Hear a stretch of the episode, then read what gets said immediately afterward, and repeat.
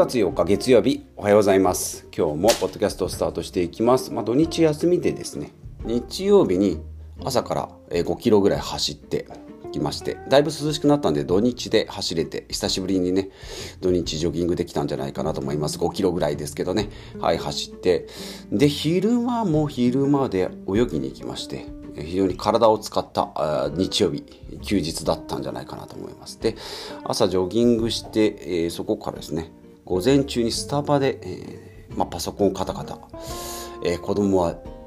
受験じゃないな。勉強か、まあ、普段から家でなんかいろいろ勉強やってるんですよね。たまにこうカフェ行くぞというと一緒に行ってで2人で何を話すでもなく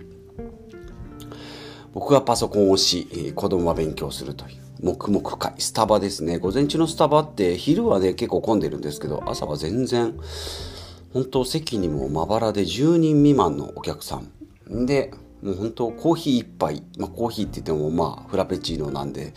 まあ、でも600700円1杯でね2時間ぐらいちょっといるんで申し訳ないなと思いつつ。お腹が空いたら食べようかなと思ってるんですけどまあね。朝ごはん食べ、まあ、朝ごはん食べていかなきゃいいのか、うん、思ってるんですけど、うん、そんなスタバで午前中過ごし隣にねカー用品店があったんでオイル交換もしてみようと思って年に1回しか今オイル交換してなくて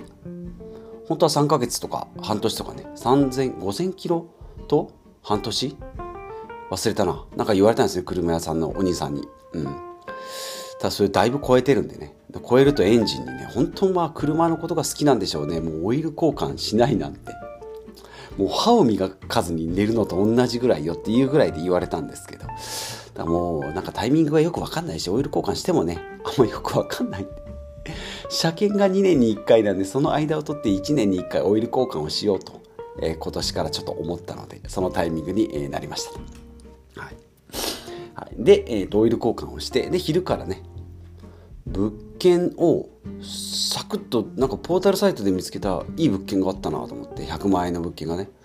これちょっと見に行こうと思って電話したら「あ今ならすぐ見れるよ」って言ってもうそのまま現地に直行しすごい狭い場所だったんですけどね。なんかこう不動産屋さんに来てもらってえ鍵だけ渡されてね。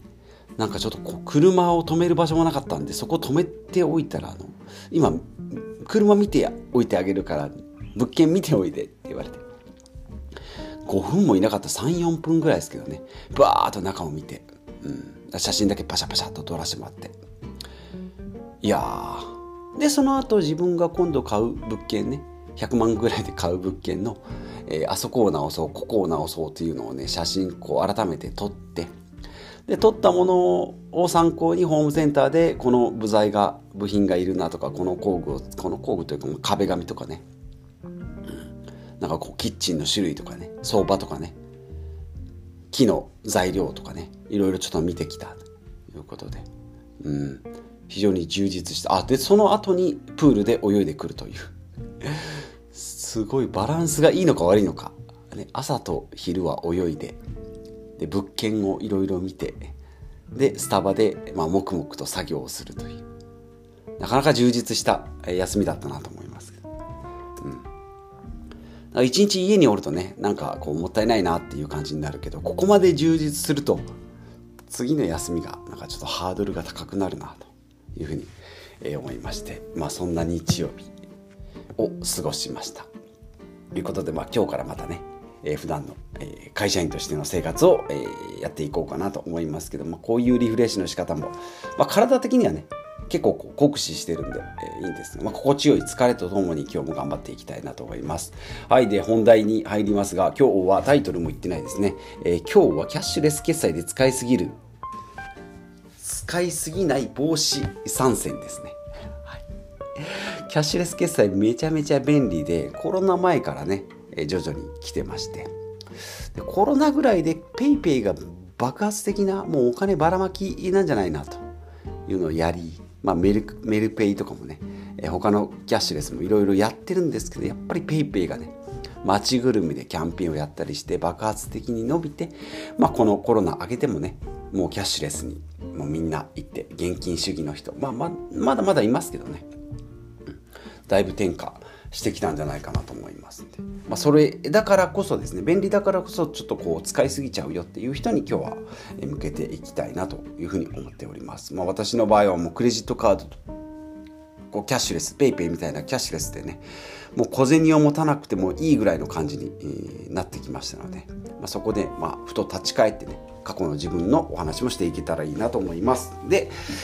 えーとまあ、今言いました過去の私はねクレジットカードでね学生時代大学時代にスノーボードをね20万円ぐらいでねローンで買ったんですね。であとはもう服のローンとかねあってアルバイトしてたんですけど月78万ぐらい、えーと、アルバイトで入ってきたやつの34万ぐらいがなんかクレジットカードで払ってたような、まあ、翌月一括だったんで、まあ、リボ払いとかは当時から良くないよと知ってたんで、えー、それで払ってたんですけどお金たまらないなって。そりゃそうですよね。前借りでお金、えー、欲望に、えー、負けて、えー、服を買ってる、まあ、もちろんね服は楽しく買ってたんでいいんですけどとか。っていう学生時代から、まあ、社会人になってもねパチンコで散財して、えー、貯金がゼロということで。まあクレジットカードをね、えー、使ってたらパチンコ屋のパチンコに行ってた時だとキャッシングなんかに手を出したんでしょうけどその頃はクレジットカードをね持ってなかったんじゃないかなと思います銀行残高がゼロになったらまあ終わりっていうぐらいで。さすがにねうん。パチンコ屋とキャッシングっていうのは抜群に相性がまあいいというか悪いというか、えー、なりますんでここは気をつけていきたいなと思います。まあ、そこからね、まあ、貯金とかね、まあ、こういう固定費の見直しとか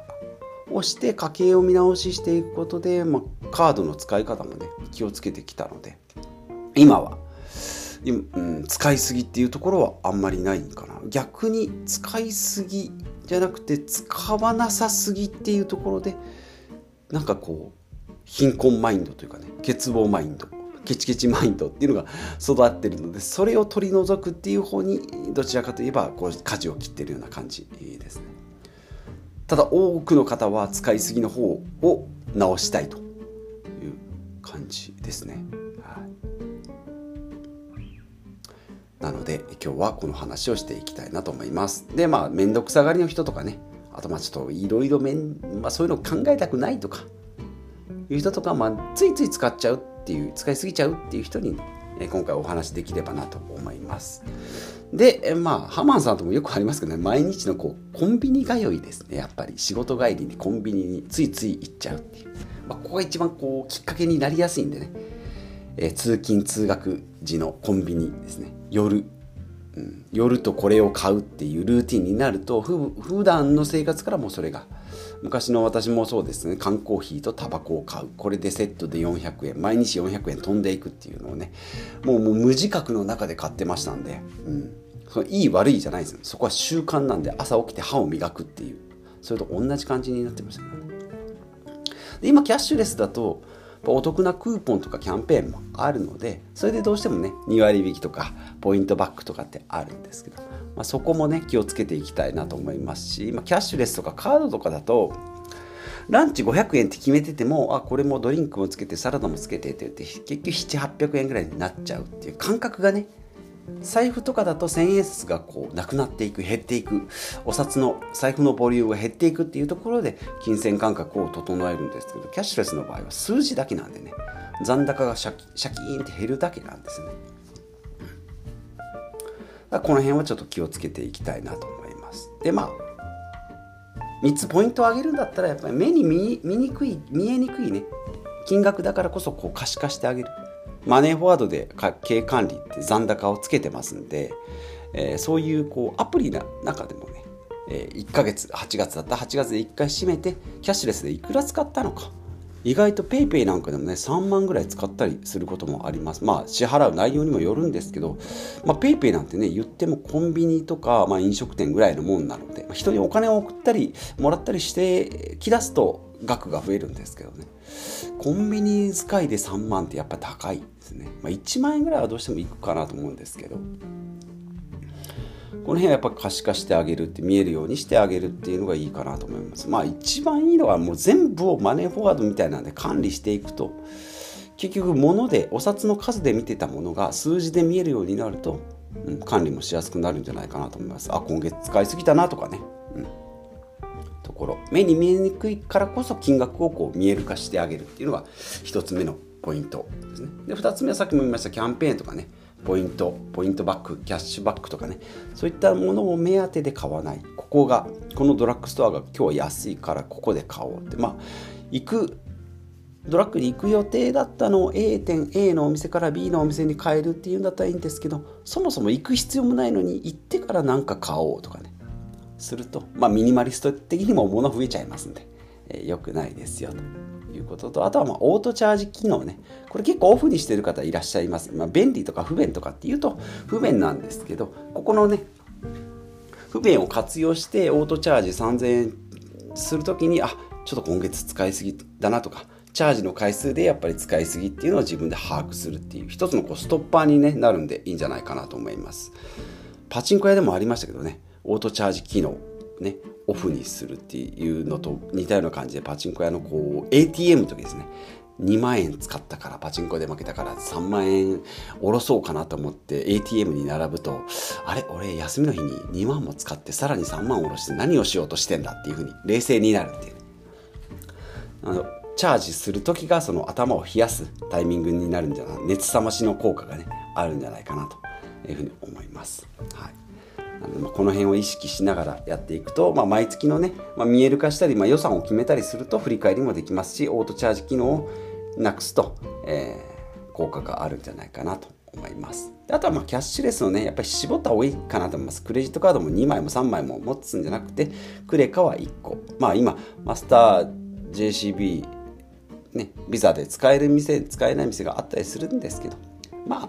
1個に絞る。で PayPay もキャッシュレスも PayPay だけに絞るとかって言ってやっていくと残高もね分散しなかったりするのでいいんじゃないかなと、はい、いうふうに思います。はい今回はですね、まあ、ちょっと時代を超えてもやっぱりこう、まあ、便利になって時代がこう進むにつれてね便利になってくるんですけどやっぱり人間の欲望っていうのは果てしないものなのでついつい使っちゃい使っちゃい使いすぎちゃう問題はもう永遠のテーマになっておりますんでまあ便利な反面ねこうマーケティングに踊らされることなく、まあ、巧妙にどんどんどんどんなってくるんで踊らされることなく自分のこう目的とかね、うん、自分の欲欲望とか感情とかねそういうものとものとうまく付き合ってい、えー、けたらいいなと思います。まあ、とはいえまあ時々ね贅沢にとか、まあ、もちろん便利にっていうのもあるし、まあ、最近私も思います思いつきでこうコンビニで買っちゃうっていうね、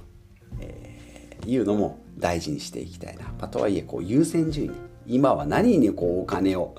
うん、払ってるんだろうっていうのをこう意識しながら、え、コントロールしていく、うん、気持ち的にもこう豊かにねいや使っちゃダメよっていうんじゃなくてうまくコントロールしていけたらいいなということで、まあ、私もまだまだ、え、勉強途中で、え、ございますので皆さん一緒に頑張りましょう。はい、ということで、え、今日は以上となります。最後までお聴きいただきましてありがとうございます。え、今週からまた、え、テーマに沿ってね、今日は固定費の見直しとかね、え節約ですけども、明日ミニマリストとかね、え水曜日が健康、木曜日が資産用、金曜日が、えまあ、ビジネスということで、まあ、テーマに沿ってお話できたらなと思いますので、えお付き合いいただければと思います。ではまた次回お会いしましょう。